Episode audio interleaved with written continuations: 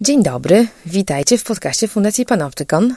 Rozmawiamy o człowieku, o technologii, o tym, co dzieje się na przecięciu tych światów, y, krytycznie, problemowo, ale też szukając odpowiedzi, nie tylko narzekając na to, co dzieje się źle, ale szukając też jaskółek tego, co może być lepiej, jak możemy odzyskać kontrolę. Nazywam się Katarzyna Szymilewicz, jestem poza tym podcastem prawniczką i prezeską fundacji, e, więc fundacji badam i reaguję na zagrożenia dotyczące właśnie ludzi e, i rozwoju technologii, które nas kontrolują, gromadzą nasze dane. A tu spotykam się z ciekawymi e, ludźmi, ekspertami, badaczami, praktykami, po to, żeby też zdobyć ich perspektywę, ich spojrzenie na na to, co mnie samą ciekawi i co dla mnie samej czasem jest problemem trudnym do rozwiązania. E, dzisiaj będę rozmawiać o rzeczywiście trudnym i złożonym problemie, jakim jest dezinformacja i to, na ile my jesteśmy wobec niej jako ludzie bezradni, jak ona na nas wpływa, jak my możemy e, reagować. A moją rozmówczynią jest świetna do tego tematu e, dziennikarka, trenerka Beata Biel, związana wcześniej z telewizją, teraz w internecie. Mm, nowy projekt to Konkret 24. E, pracuje również z Fundacją Reporterów i z Fundacją Panoptykon, e, trenując, szkoląc dziennikarzy, e, w tym ostatnio razem z nami dziennikarzy lokalnych, właśnie w temacie dezinformacji, tego jak można się przygotować na wybory, a więc osoba z wielowymiarowym doświadczeniem e, i, i myślę, że, że naprawdę będziemy w stanie uporządkować trochę cały ten pełny dezinformacji i chaosu pojęciowego mm, temat.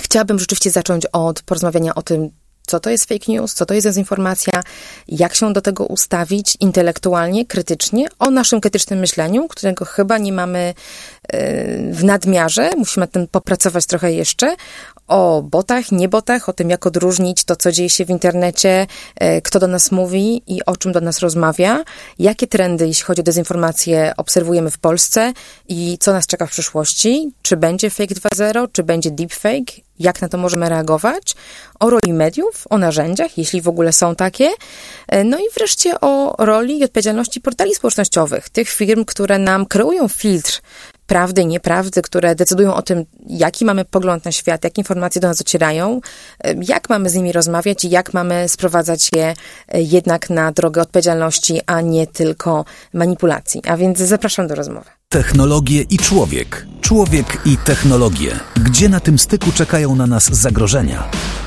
Jak korzystać z technologii, by na nich skorzystać? Jak kontrolować, kto gromadzi o nas informacje i do czego ich używa? Z ekspertami i praktykami rozmawia Katarzyna Szymielewicz. Panoptykon 4.0 Podcast to KFM.pl i Fundacji Panoptykon. Jak to jest? Kiedyś mówiliśmy po prostu kaczka dziennikarska i było wiadomo o co chodzi. Chyba teraz zrobiło się wiele buzzwordów, szczególnie fake news i postprawda, które Oxford e, ogłosił słowem roku dwa lata temu. E, ja lubię, wolę mówić o dezinformacji czy manipulacji, bo moim zdaniem to dotyka e, sedna. Jak ty na to się zapatrujesz? Gdzie się znaleźć w tym krajobrazie nowych słów?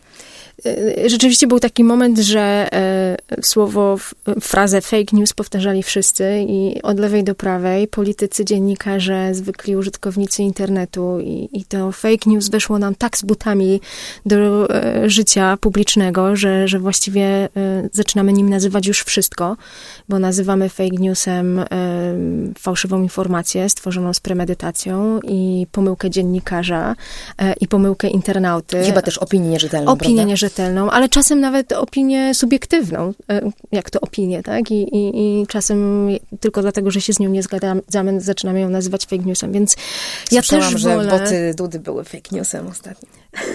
Ja, ja, mnóstwo rzeczy. Ja, ja, ostatnio czytam, e, ktoś mi ostatnio przysłał jakiś artykuł, który jest rzekomo fake newsem o e, bakterii, która się nazywa New Delhi, bardzo groźnej i że fake news, e, ale to jest prawdziwe. Prawdziwa informacja, tylko w takim trochę sensacyjnym tonie gdzieś no była podana, więc już... złapać na zjawisko, zjadamy swój własny ogon, Dokładnie prawda? tak, dokładnie tak.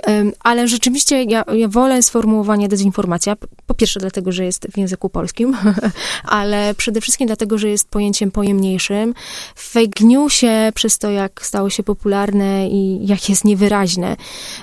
Mówiąc dużo o fake newsie, zapominamy o dużo największych i groźniejszych zjawiskach, jak propaganda, jak celowa, celowe zagraniczne wpływy, czy wpływy rządów na, na dyskurs publiczny i na informację, która w, w tym dyskursie się pojawia. Więc wolę to słowo dezinformacja, bo jest groźniejsze, ważniejsze niż sam fake news. Ale gdybyśmy mieli Hmm, gdybym miała tak pokrótce powiedzieć, co to jest fake news, to bym powiedziała, że to jest po prostu fałszywa albo nie do końca prawdziwa informacja, stworzona tylko po to, żeby zmusić nas do działań, i zazwyczaj są to działania, które komuś mają przynieść korzyści, zazwyczaj finansowe.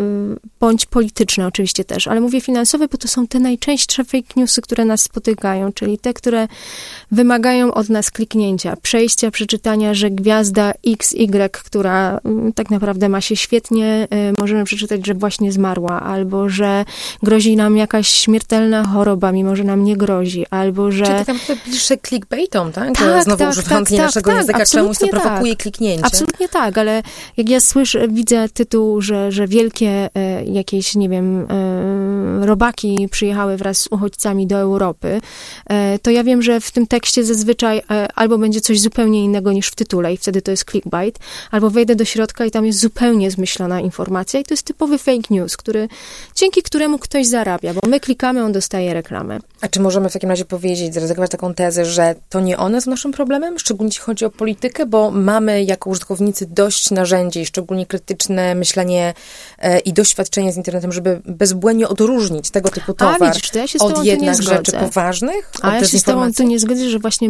obawiam się, że naszym największym problemem nie są fake newsy, tylko jest brak krytycznego myślenia. Mhm. I to widzę na, jakby prowadzę na przykład warsztaty nie tylko z dziennikarzami, bo prowadzę warsztaty z dziećmi, z nauczycielami, z, no, z różnymi grupami. Ostatnio nawet miałam zajęcia z dziećmi 8-12 lat, co było super doświadczeniem, ale one nawet wiedziały, co to jest fake news, więc to też dużo mówi, jak to, to słowo, Ciekawe, to fraza weszła. To. Że to jest e, nieprawdziwa informacja. Mhm, więc też znowu tak pojemne pojęcie, że, że e, aż niebezpiecznie pojemne. Natomiast wydaje mi się, że właśnie nie mamy tego krytycznego myślenia, że ja jak widzę czasem, jakie ludzie podają sobie informacje e, na Facebooku. No właśnie powiedz trochę o tym, bo byłam ciekawa e, przez to, że, że skądinąd właśnie wiem, że pracowałaś teraz i z nami, i z Fundacją Reporterów, z dziennikarzami lokalnymi. E, obserwowaliście, tak to rozumiem, dziennikarze wnosili swoje doświadczenia z pracy lokalnej w Polsce teraz, w tym gorącym okresie przedwyborczym. Czy widać problem? Widać problem rozprzestrzeniania się w Polsce takich informacji lub tego, że właśnie ludzie albo nawet sami dziennikarze bezkrytycznie coś podają czy coś publikują? Myślę, że ten problem takich klasycznych fake fake newsów, e, nieprawdziwych informacji to jest w ogóle głównie w Polsce inny zakres niż polityka. To jest zdrowie, to jest właśnie temat migracji, który oczywiście jest jakoś tematem politycznym, e, to bez dwóch zdań. Tak, głównie chodzi o to, żeby nakręcać strach, a dokładnie nie cokolwiek tak, Dokładnie tak, ale tam właśnie zdrowie, jakieś takie gwiazdy i tak dalej, tam są fake newsy. Natomiast to, co e, dziennikarze lokalni nam opowiadali, to oczywiście ta dezinformacja na poziomie lokalnym ciągle wygląda zupełnie inaczej niż na, powiedzmy, ogólnopolskim, czy tym, który się rozgrywa w mediach społecznościowych. Ta dezinformacja na poziomie lokalnym to jest to, że że po prostu polityk, burmistrz, wójt i tak dalej próbuje wpuścić, często przez podległe sobie media, bo jak wiadomo, część mediów podlega urzędom, e, informacje, które są nieprawdziwe. Albo po prostu plotka? Albo, albo plotkę, dokładnie. Kościół. Coś, co, co pomoże po prostu w wygraniu kolejnych wyborów, albo po prostu pomoże jakoś wizerunkowo i tak dalej. Natomiast to, co sporo osób mówiło, e, to, że jest, i to bym właśnie nazwała dezinformacją, czyli fałszywe wpisy na forach dyskusyjnych, e, bardzo często wpisy atakujące dziennikarzy, podważające ich uczciwość, czy podważające ich rzetelność. E, rosnąca liczba fałszywych profili w mediach no właśnie, społecznościowych. Może oddzielmy dwie fałszywości, bo to mi się wydaje ciekawe. Fałszywość co do treści, co do komunikatu mhm. i fałszywość co do e, na przykład źródła przekazu, tak? Czy, czy, czy, czy możemy, czy obserwujesz oba te zjawiska, czy któryś uważasz za bardziej niebezpieczne, powinniśmy jakoś sobie inaczej z nimi, z nimi radzić, e, czyli ja piszę nieprawdę, albo udaję kogoś, kim nie jestem, ewentualnie wynajmuję bot do tego, żeby udawał dużą publiczność, która za mną stoi, tu, której tam mhm. nie ma? No właśnie, to jest tak, że gdybyśmy tu mieli, wydaje mi się, bardziej bardziej krytyczne podejście do mediów społecznościowych, do informacji, byłoby nam łatwiej takie rzeczy wy, wyłapywać. Czyli gdybym wyłapywała, miała świadomość, co to jest bot, co to jest troll w internecie, gdybym się orientowała, że nie powinnam ufać wpisom osób, które nie mają nazwy w profilu, profil nazywa się inaczej niż e, dopisane do tego imię, nazwisko. Gdybym od razu patrząc na zdjęcie widziała, że to jest fejkowe zdjęcie modelki, modela, czy, czy w ogóle mhm. nie ma zdjęcia. Gdybym orientowała się, że język, którego dany profil używa jest podejrzany, gdybym orientowała się, że ten sam wpis robi 10 osób, albo że wchodzę na profil, na którym zazwyczaj nic się nie dzieje, w, w okresie wyborczym nagle pojawia się rzesza fanów, albo które komentują. wczoraj się szczepionkami, czy czymś takim, a tak, dzisiaj polityką. Dokładnie tak, albo nie wiem, mam profil jakiegoś urzędu miejskiego, w którym nikt nigdy nie komentuje, a nagle przed wyborami to jest mhm. jeden z mhm. najpopularniejszych profili. To mój filtr taki własny, osobisty, powinien, powie, powinien odrzucać ode mnie te informacje, powinien mi kazać nie ufać tej dyskusji w internecie, która się toczy, ale no niestety ludzie tego nie mają i podłapują i to jest przekazywane dalej i to nie jest może niebezpieczne na poziomie globalnym, ale to jest niebezpieczne na, nawet właśnie na lokalnym, bo to może naprawdę odwrócić kurs wyborów. Czyli wracając do tego, co dzieje się w Polsce, masz poczucie, że, że coś się dzieje. To nie jest, to nie jest nadmiarowe, że my się tym zajmujemy, to nie jest po prostu buzzword, ta dezinformacja, już abstrahując od samych fake newsów, które rzeczywiście są i chyba nie są funkcjonalne w naszym języku, e, jest, jest to nasz realny problem polityczny. Ja myślę, że jest, tylko e, różnica jest taka, że my ciągle nie znamy źródła, bo nie wiem, w Amerykanie mówią, rzucają w lewo, w prawo Rosjanie. Ja nie wiem, czy Rosjanie u nas prowadzą zorganizowane kampanie dezinformacyjne, jeśli chodzi o wybory. Zdziwiłabym się, gdyby tego nie robili, bo robią to na całym świecie. Mhm. Ale tak naprawdę tak w stu procentach nikomu nie udało się tego udowodnić. Um, A po prostu politycy wzajemnie sobie świadczące takie niedźwiedzie Obstawiam, że tak, ale znowu nikomu w 100% nie udało się tego udowodnić. Mhm. Gazeta mhm. Wyborcza udowodniła, że nie wiem, sztab e, Andrzeja Dudy e, opłacał e, prawdopodobnie właśnie działania botów w internecie.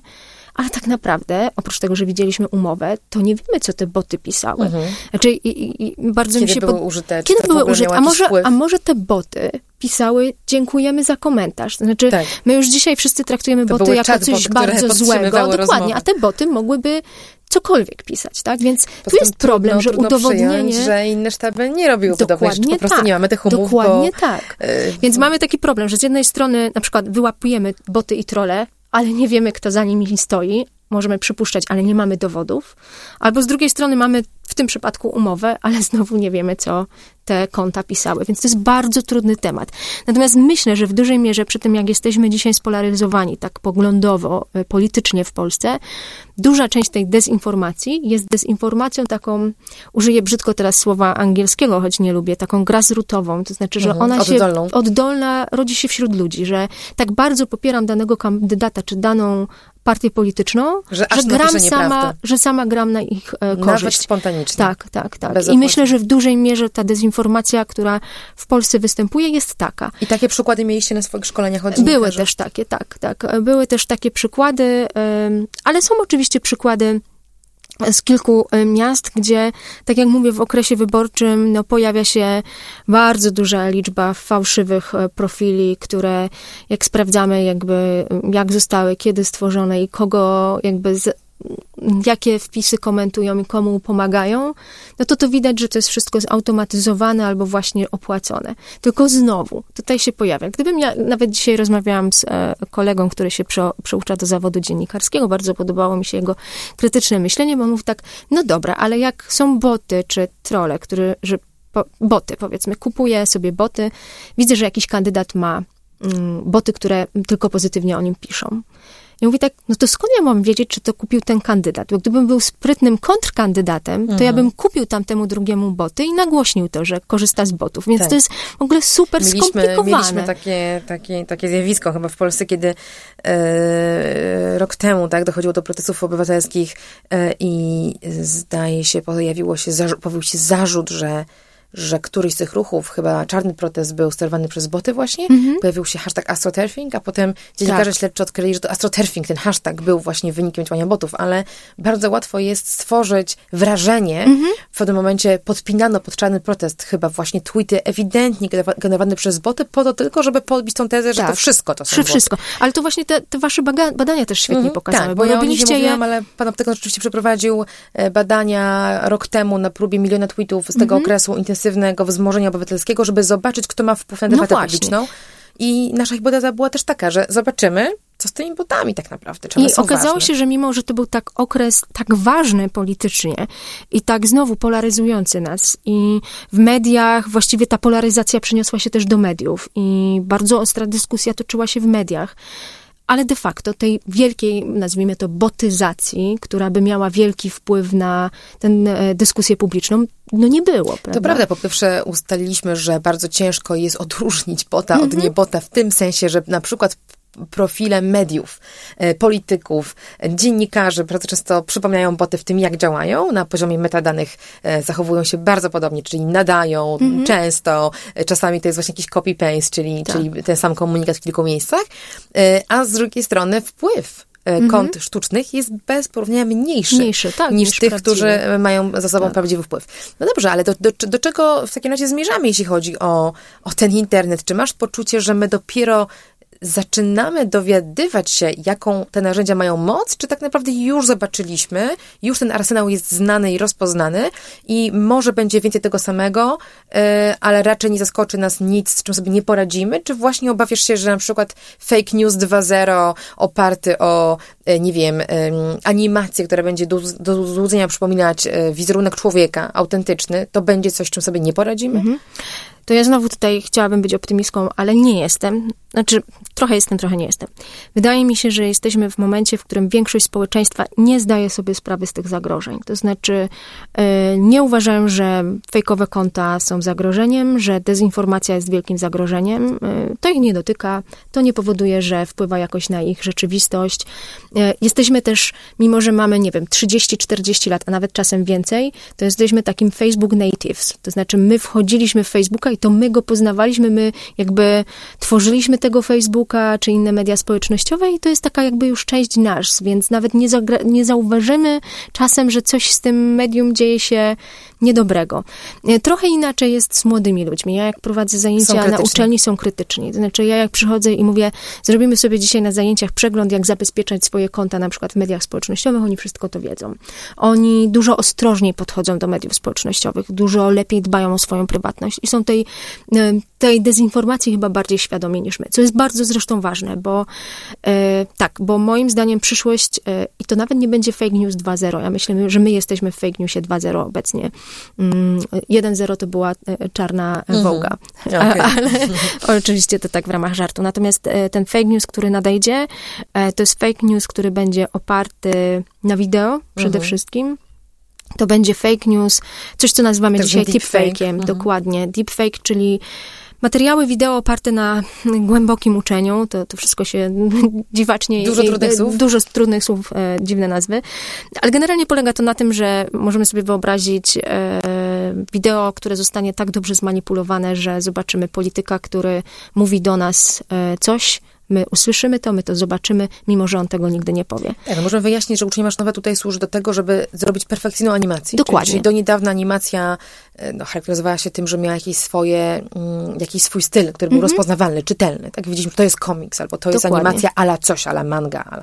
A teraz animacja dzięki temu, że komputery same rozwijają zdolności animowania obrazu w oparciu o analizę obrazu, są w stanie po prostu stworzyć mm, techniką animacji, ale stworzyć obraz identyczny ze Dokładnie zdjęciem, tak. czy z filmem. I już mamy eksperymenty, na przykład Obama jest zanimowany tak dobrze, kiedy Tak. mówi Bo to jest przemówienia, też, że bo też nie to jest. Mhm. świetna analiza naszych twarzy. My zostawiamy tyle selfie w internecie, my zostawiamy tyle wideo w internecie, my tak bardzo się bawimy e, filtrami na Snapchacie, Mhm. które rozpoznają naszą twarz i się jej uczą, więc te animacje stają się coraz łatwiejsze. Dokładnie. Więc możemy sobie wyobrazić, że przyjdzie dzień, kiedy polityk A w Korei powie, że właśnie wystrzeliliśmy rakiety Mhm. e, na Stany Zjednoczone, Zjednoczone. I to będzie deepfake. I to będzie deepfake, a Amerykanie odpowiedzą i może jakby konsekwencje tego mogą być najróżniejsze. I ja mówię, jesteśmy ciągle na etapie, że ludzie nie rozpoznają, że e, ktoś, kto pisze na Twitterze jest jakimś kontem, e, no może nie fejkowym, bo stoi za nim człowiek, ale Steruje tym człowiek. kłamiącym i rozprowadzającym fake newsy. Nie rozpoznajemy, nie wiem, ja się ciągle taki przykład podaję, e, rekina pływającego po, miast, po ulicach miasta i ludzie się na to nabierają. No dobrze, to mówimy, co dopiero nabierają się, wideo? mówimy, że mamy problem z krytyczną analizą, niestety, chociaż młodzi e, z Twoich doświadczeń wnoszą trochę optymizmu. Czy jesteś w stanie zarekomendować e, narzędzia i dla dziennikarzy, który, z których szkolisz redakcję? Czy widzisz w redakcjach jakąś otwartość Mhm. na, na, na, na rozwijanie takiej własnej odpowiedzi e, Mhm. w, tej, w tej grze informacyjnej, jakiejś broni, która odpowiada na, na, na dezinformację, ale też narzędzia dla, dla zwykłych odbiorców? E, To znaczy, to podstawowe narzędzie mamy wszyscy i jest najbardziej zawodnym z narzędzi, to jest nasz mózg. Znaczy, lepszego narzędzia, jeśli chodzi o walkę z dezinformacją, nie ma. Kurczę, mamy problem. Mamy problem, e, bo nawet na, na tym etapie, jak mamy te deepfake'i, to e, nic tak dobrze nie rozpozna, że to jest deepfake, jak ciągle nasze oczy i mózg. E, No ale to może być trochę gorzej w przyszłości. Natomiast e, no, często się mnie pyta o takie narzędzia. Nie ma takich narzędzi, które by pozwoliły nam Nie w ma prosty filtru sposób. prawdy, nie ma możemy sobie prawdy, nie ma czegoś, co do- nam szybko wszystko rozpozna. Technologia po prostu e, albo nie nadąża, albo jest po prostu dla nas jako zwykłych szaraków niedostępna. Ja sobie jestem w stanie wyobrazić, że FBI pracuje już nad rozwiązaniami, czy Pentagon dotyczącymi walki z deepfake'iem, ale to nie będą narzędzia, które my No szczególnie, że zaczęliśmy od powiedzenia, że e, chyba właśnie nie fake newsy są tym, co najbardziej nakręca wojnę polityczną, co dezinformacja rozumiana że na przykład jako opinia nierzetelna, czy jako propaganda po prostu. Jeżeli ktoś, e, załóżmy, nie wiem, no, prezydent jakiegoś kraju, czy polityk uprawia propagandę w sposób jawny, nie ukrywa tego, to jest jego narzędzie, jak ja mogę to odfiltrować? Dokładnie, Przecież ale to jest nawet nie- komunikat autentyczny, za Ale nawet stoi czasem nie możesz człowiek. sprawdzić, no bo jak sprawdzisz, tak? Jeśli wielki, wysoki urzędnik państwowy podaje ci liczbę, która no, dla ciebie jako obywatela no, zazwyczaj szanse sprawdzenia jej są niewielkie. Mhm.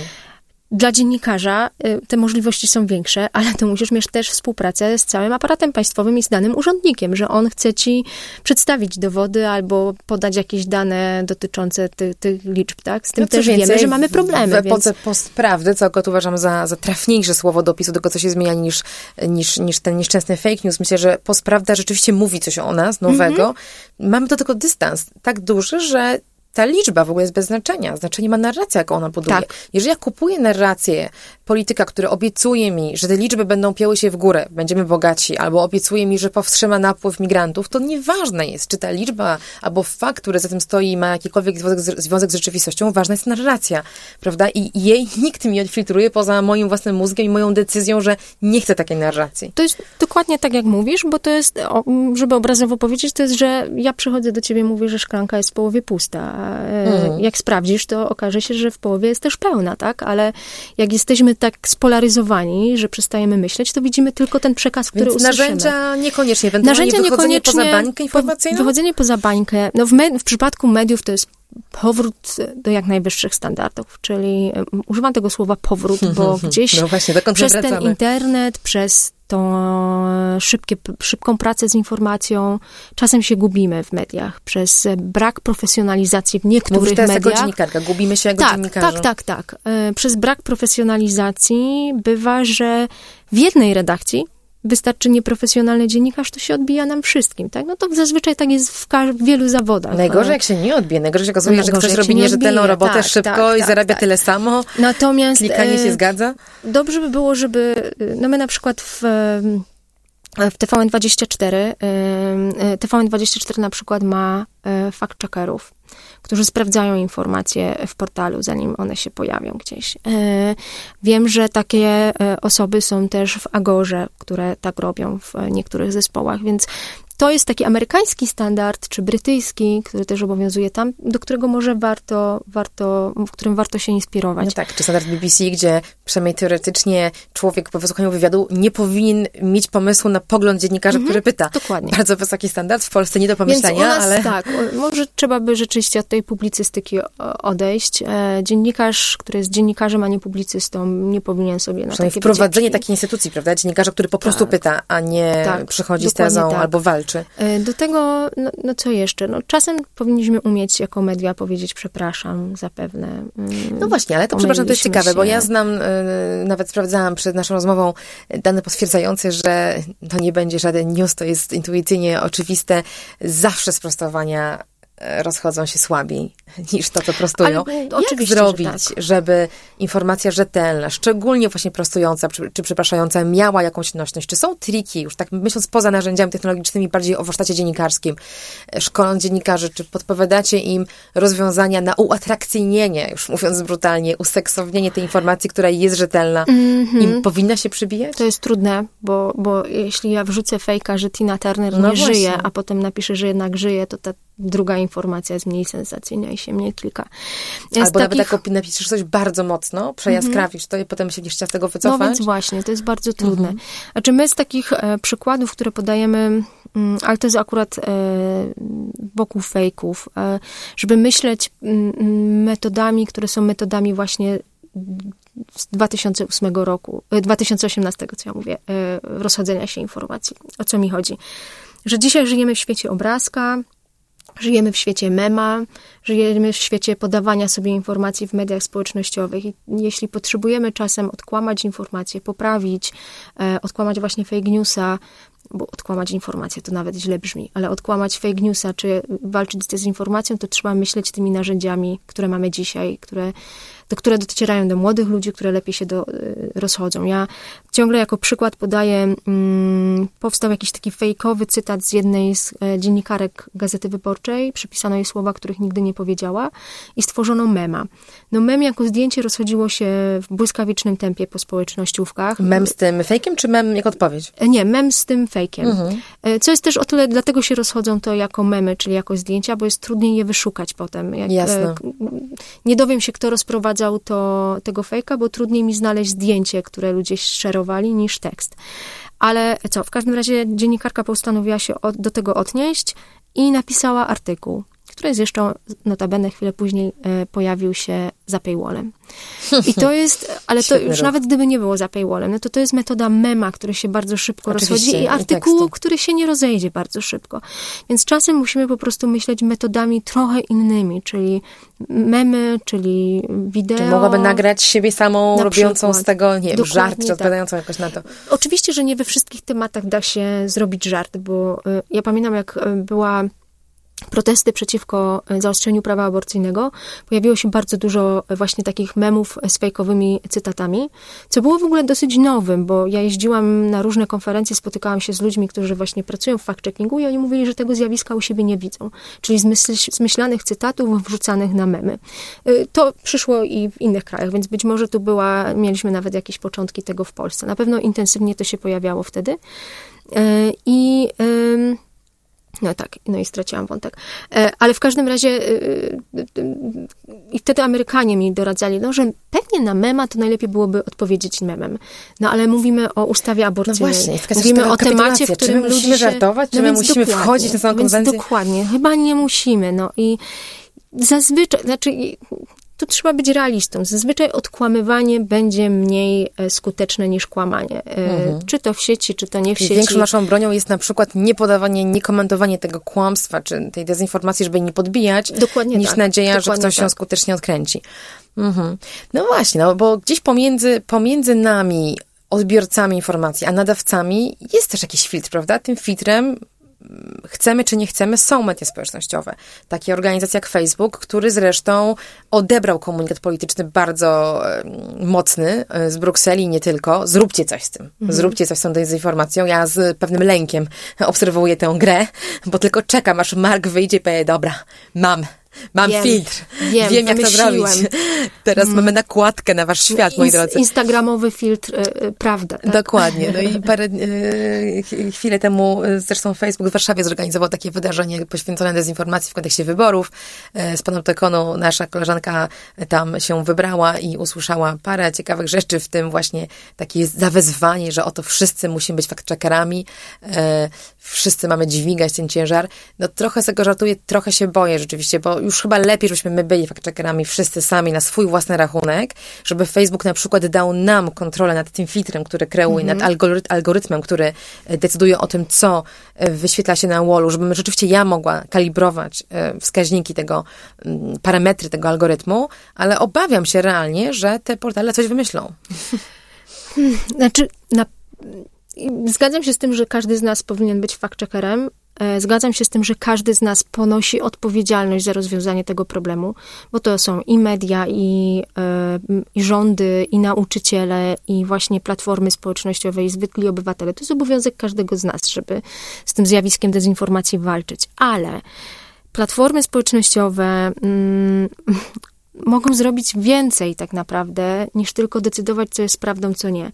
No bo jeśli... Bo tego nie powinny robić, to powiedzmy sobie jasno, no że tak, to no nie jest ich rola. wiesz, też to jest słynny, te, film teraz jest e, Czyściciele Internetu i tam jest taka Tak, słynny Patronat case. Panoptykonu, nawet na Tak. ten film i my go A. komentujemy i nawet No więc właśnie, tam jest ta scena, stronie, jak, więc zapraszam. jak usunięto z internetu zdjęcie z, e, z Hiroshimy. Tak. Mm, Tak, z Hiroshimy? E, To słynne zdjęcie dziewczynki, tak. która biegnie Dokładnie. po wybuchu I- bomby.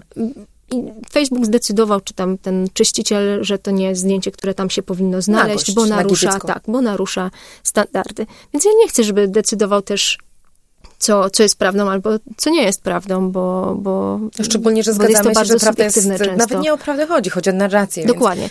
to jeśli to są zjawiska naczelny. typu, jeśli to są zjawiska typu mm, setki kont piszące w to samo dokładnie, Mhm, czyli e, bot. czyli bot, no to już tu Facebook powinien, czy Twitter, wyłapywać to możliwie jak najszybciej.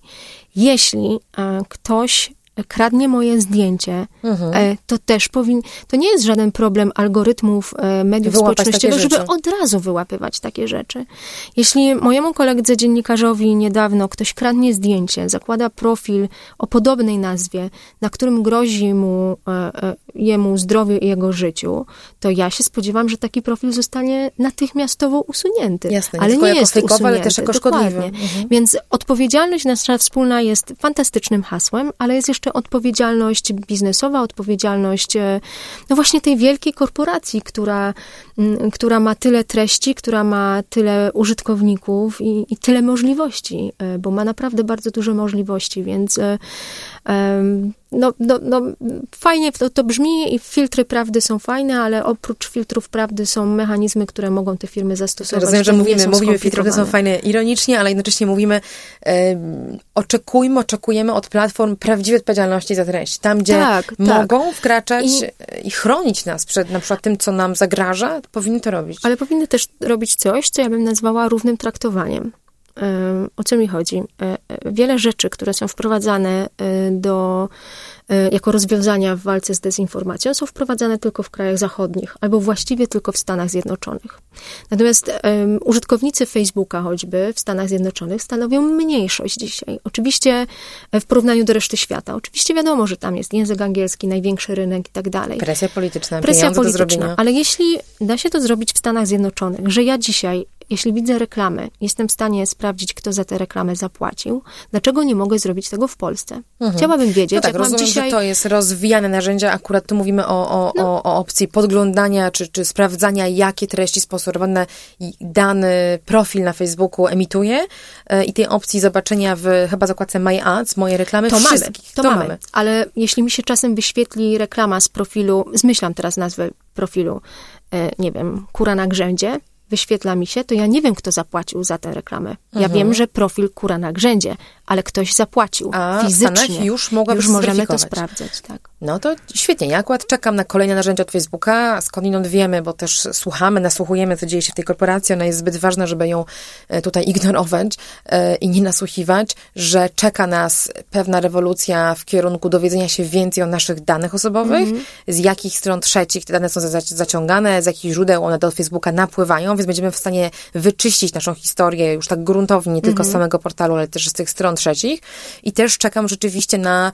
e, dalej idącą przejrzystość algorytmu, a nawet nie, nie chodzi mi o jego logikę, bo to jest tajemnica handlowa tej firmy, to szanuję, ale e, dokładnie to, dlaczego ja to widzę, czy ktoś zapłacił, kim jest ten ktoś, jakie kryterium, jaka moja dana na przykład, e, moja jako wyborcy, jako czytelniczki, jako użytkowniczki internetu, czy moja demografia, czy moja płeć, czy moje poglądy polityczne wpłynęły na, to, co ja widzę. To jest Oczywiście. niezwykle ważne i moim zdaniem ta batalia jest przed nami, ale widzę, że portale się już z niej nie wywiną i to jest pewnie tylko kwestia czasu. I to jest też ważne, bo żeby nie było, że mówimy tylko o Facebooku, bo pracowałam, To dotyczy współpracowałam z Googlem, to żeby nie było, że tylko o Facebooku. Nie, To powiedzmy też jeszcze o Google na koniec. Dokładnie. Nie, ostatnio prowadziłam, tak jak mówię, te dzie- zajęcia z, z dziećmi na Uniwersytecie Dzieci e, i było właśnie o Google, że jeśli ja wpiszę do e, wyszukiwarki na przykład, czy wąż ma nogi, pokazałam im wyniki, które wyniki oni by wybrali. No i wszyscy mówili, że kliknęliby po prostu w pierwszy wynik, który się pokazał. Pierwszy wynik był jakąś stroną zapytaj, coś tam, coś tam, gdzie każdy może wpisać odpowiedź, więc odpowiedź na pytanie, czy wąż ma nogi, na takim portalu brzmiała oczywiście tak. E, I to jest też ważne, bo tutaj też nie wiemy, dzieciom się wydaje, zresztą nie tylko dzieciom, że to, co pierwsze się w Google pojawia, to jest to najbardziej prawdziwe.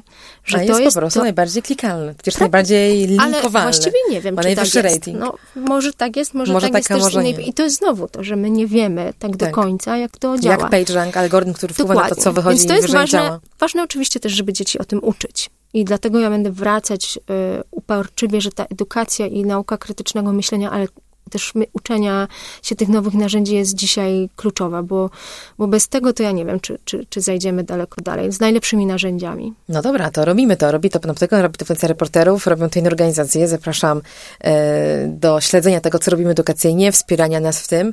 Jeśli też macie pytania dotyczące samej dezinformacji, czy chcecie e, ten temat drążyć dalej z innymi ciekawymi osobami, to zapraszam do kontaktu. E, Jesteśmy w podcaście Fundacji Panoptykon, e, w miejscu, gdzie rozmawiamy o technologii, o ludziach, o tym, co niepokojącego, ale też ciekawego dzieje się na styku tych dwóch światów. E, Myślimy krytycznie, zadajemy trudne pytania, ale też mam nadzieję dajemy odpowiedzi. Dzisiaj odpowiedzi dawała Beata Biel, dziennikarka śledcza, trenerka, e, nasza współpracowniczka. Ale starałam się dawać Ale odpowiedzi. Grand Press było, więc bardzo Ci dziękuję. Dziękuję. Do usłyszenia Katarzyna Szymielewicz. E, Dziękuję, że z nami. Technologie i człowiek. Człowiek i technologie. Gdzie na tym styku czekają na nas zagrożenia? Jak korzystać z technologii, by na nich skorzystać? Jak kontrolować, kto gromadzi o nas informacje i do czego ich używa? Z ekspertami i praktykami rozmawia Katarzyna Szymielewicz. Panoptykon 4.0. Podcast TokFM.pl i Fundacji Panoptykon. Szukaj na tokefm.pl w czwartek.